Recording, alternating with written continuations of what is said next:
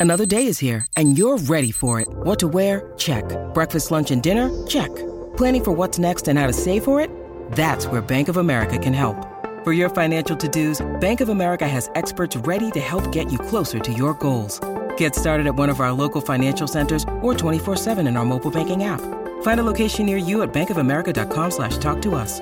What would you like the power to do? Mobile banking requires downloading the app and is only available for select devices. Message and data rates may apply. Bank of America and a member FDIC. You're listening to a 58 Ember production.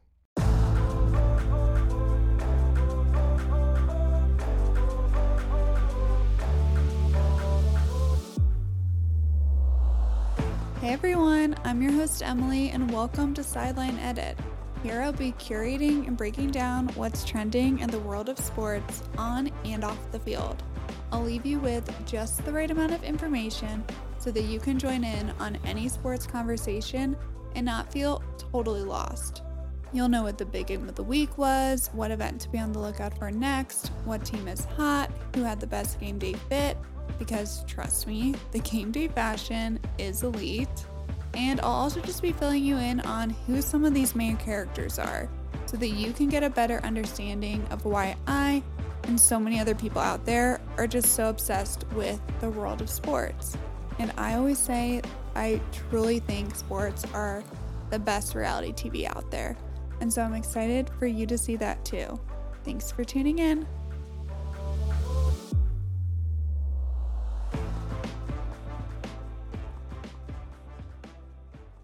Hey everyone, welcome back or welcome to another episode of Sideline Edit. Thanks for being here. We had our season finale of the NFL. The playoff games are set. Let's go ahead and talk about it. I kind of want to do a rundown of a few different things just to get you up to speed and then get into the main story of it all the Buffalo Bills. Let's start with the NFC, who has been a little bit more straightforward this year with this playoff picture. The Tampa Bay Buccaneers end up winning their division with a win yesterday against the Panthers. It was certainly not the most convincing win as they won 9 0 with three field goals. But the Bucs end up with the South title win. It had been really back and forth in this division between them, the Falcons, and the Saints. And so, speaking of the Falcons and the Saints, we have to talk about what happened there because drama, drama ensued. So, as we know, the Saints and the Falcons are division rivals, and the Saints end up beating the Falcons 48 to 17 in this game. And so, not the closest of games. And so, the head coach for the Saints is Dennis Allen, and the head coach for the Falcons is Arthur Smith. And the head coach for the Falcons is just kind of mad this whole game, mad that the Saints are beating them so badly. But the last game really put him over the edge. And so this is what happened. The Saints had intercepted a throw from the Falcons quarterback and ran it back to the one yard line. So they are one yard away from scoring a touchdown with a full set of downs. So very easy for them to score a touchdown here. There's about a minute, 15 seconds left in the game. They're already winning 17 to 41 at this point. And apparently, the Saints head coach said, We're just going to knee it out and not score, which is a respectable thing to do. I don't think this is something that, like, is a, I would say, go to to do in this situation, but just kind of like a nice thing to do. They're winning the game no matter what. They don't need the touchdown. It's just simple to knee it out, game over right there. And so the Saints are lined up in a knee formation. You know, everyone's expecting them to take the knee here. But instead of doing that, instead of doing what they are coached to do, the quarterback for the Saints hands the ball off and they run it in for a touchdown. And so you can say that's a little rude because they are lined up in a kneel formation. And so that's what everyone's expecting them to do. That's what the other team, the Falcons, are expecting them to do. But it's rivalry football, and people want to beat their rivals. And the person that scored the touchdown, it was his first touchdown of the season. Like, they were all excited for him. But the game ends, and as normal, the head coaches are walking towards each other on the field to do, you know, the usual handshake, good game, move on with their lives. But the Falcons head coach, Smith, is very mad and he is yelling at the Saints head coach, saying, What the F was that play? That's F and BS, all the things. And the way Smith is coming at him just felt like out of a scene of the Real Housewives. Like that's the energy. Just, I feel like you've probably seen something like this before. Just so mad, just coming at them, just F this, F that. And the person just like taking it all. And that's truly what the Saints coach does. He just says, I understand that, being composed as he can be, with Smith just like coming at him and then ending up storming off. And in the press conference after the game, the Saints coach is unhappy too because he told his players to take the knee and they didn't. And so he was trying to do the right thing in his mind that Arthur Smith wouldn't be mad about, and his players just didn't follow through on that. And so both of these coaches aren't happy.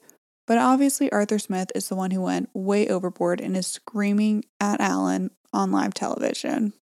And it was predicted that going into this game, Smith would likely be fired after this game, and the yelling just confirmed that. And he is swiftly fired right after this game. And you may know this about Arthur Smith, but if you don't, people like to hate on Arthur Smith because he is a Nepo baby. Arthur Smith's dad is the founder of FedEx with an estimated net worth of over $5 billion. And so I don't think we have to worry about Arthur Smith and his loss of income too much. I think he will be okay. And I think that's just another reason why maybe you might have seen this circling around of him yelling at Allen because people love it when a Nepo baby is acting entitled like this. And so that is just a little reason why maybe people are relishing in this as much as they are. Now, on to the NFC East. With this Dallas win, they win the division and the Eagles get the wild card. And as I've mentioned before, this is now the 19th straight season without a repeat winner in this NFC East division. And that is the longest streak for any division in all of NFL history. Which Wow, did not see this coming, but glad the streak survived. Another fun fact coming out of the NFC is that the Green Bay Packers secured a spot in the playoffs, making them the youngest team to ever make the playoffs. You have to appreciate what Matt LaFleur has done with this team and just Jordan Love being Jordan Love and just an exciting team to watch. And so good for the Packers, youngest team ever to make the playoffs.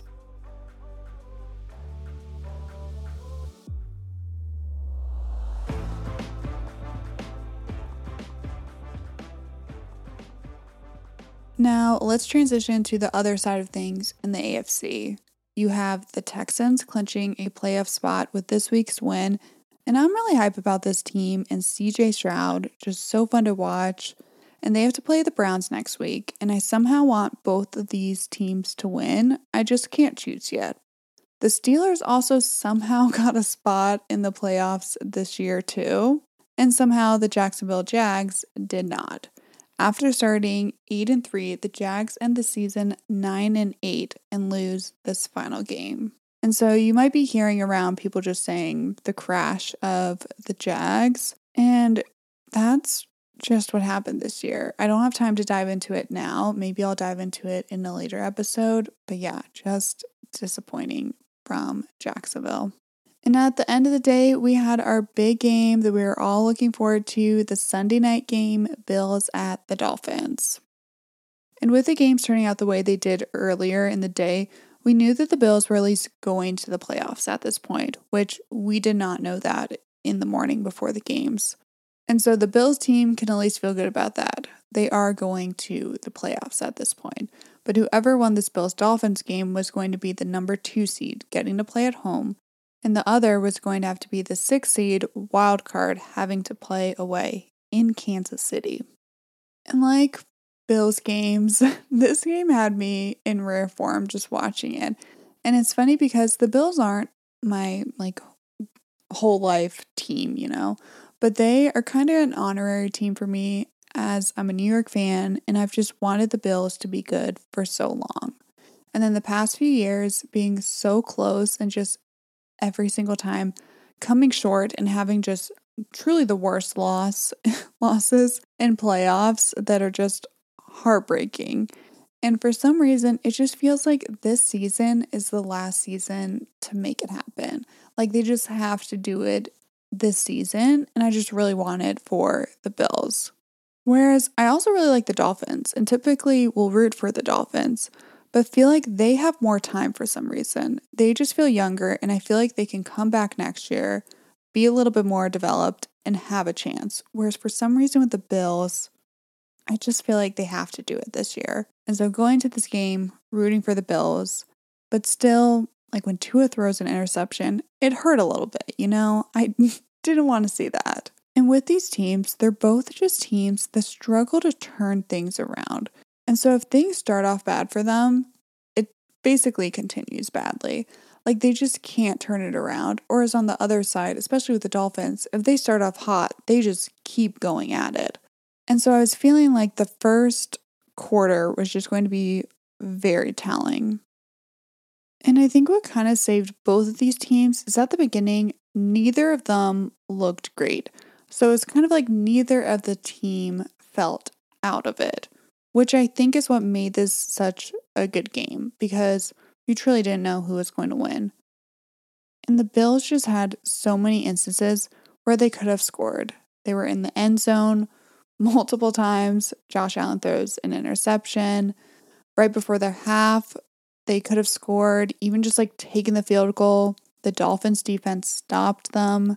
And the Dolphins defense really just did great in this game. I think that with the Dolphins, we always talk about their offense. Their offense is so good. But the defense really impressed me here. And the game really was just so back and forth, even not like a high scoring game. It just felt back and forth because the stops were so impactful. And the Dolphins had a chance at the end of it to tie the game. But Tua throws an interception again. And you know, I was rooting for the Bills, but that interception did hurt a little bit because I didn't want them to lose like that. And just like the reaction on Tua's face, Mike McDaniel's face, just sad. But I am happy that this game delivered. It truly felt like a playoff game with such high stakes and these rivalry teams.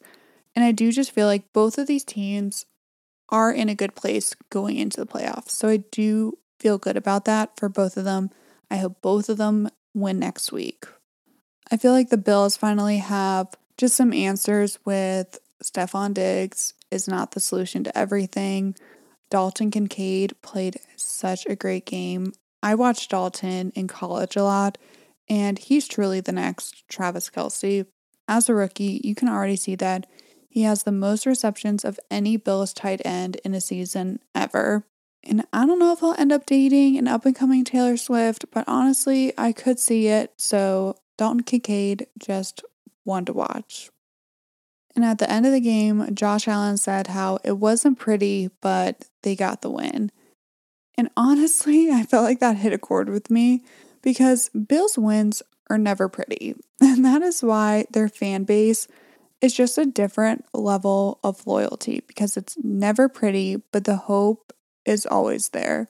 And so, if you have any Bills fans in your life, just, you know, know that they're always going through it at this point. And I actually want to take a moment to talk about the Bills and an interesting realization that I haven't heard anyone else in sports like talk about this, make this connection, connect the dots in this instance. And so this is just something we put together. And so, as you know, I was worried about the Bills this season, wondering would they even make the playoffs at all. They started six to six. We were all worried. Whereas a team we weren't worried about early on was the Eagles. They were starting 10 and 1. And remember that the Eagles and the Bills played each other Thanksgiving weekend. It was that game that went into overtime. It was just a wild game. The Eagles came out with the win. It was raining. Like you might remember this game. It was just wild. And since this game, and this is a rare take, I don't know if other people in the sports world will be comparing it to this, but I think we had a Freaky Friday moment with that game because since that game, the Eagles, who were 10 and 1, have now been 1 and 5. And the Bills, who were 6 and 6, have now been 5 and 0. And with the teams like swap and trajectory at the same time, it just gives me Freaky Friday vibes. It's just it's just weird for things to switch like this, especially when you have this point where they're both together in the same spot and since then they've swapped. Very interesting. I don't know how it would work with an entire football team, but Freaky Friday. And on my Friday episode, I'll get into what the Eagles Bucs playoff game is going to look like. But the Giants and the Bucs both have very blitz heavy defenses. And when the Eagles rely on talent who is now just not performing, the blitz heavy defense can get to them. And so it'll be an interesting matchup. I'm excited to just prep you more for that on our Friday episode. For my game day fits, we had some great denim sets, which I love a good denim set from Jaquan Brisker and Derrick Henry, which I'll be posting on my Instagram stories. So be on the lookout for that. And of course, I can't end this episode without saying happy college football championship for all who celebrate. This is a championship I'm really looking forward. I also want kind of both of the teams to win here somehow. I love the Michigan versus everyone, but I also think that Washington and Penix are just special. Both of these teams ranked number one, number two, both undefeated. I just think it's truly a perfect matchup. And so definitely watch that tonight. The championship of college football, the last one of this four team playoff, kind of a moment in history. Also, potentially Harbaugh's last game coaching Michigan. So, definitely history happening. As always, thank you for listening. And if you can, please rate and review the show. It helps so, so much. And I will see you on Friday.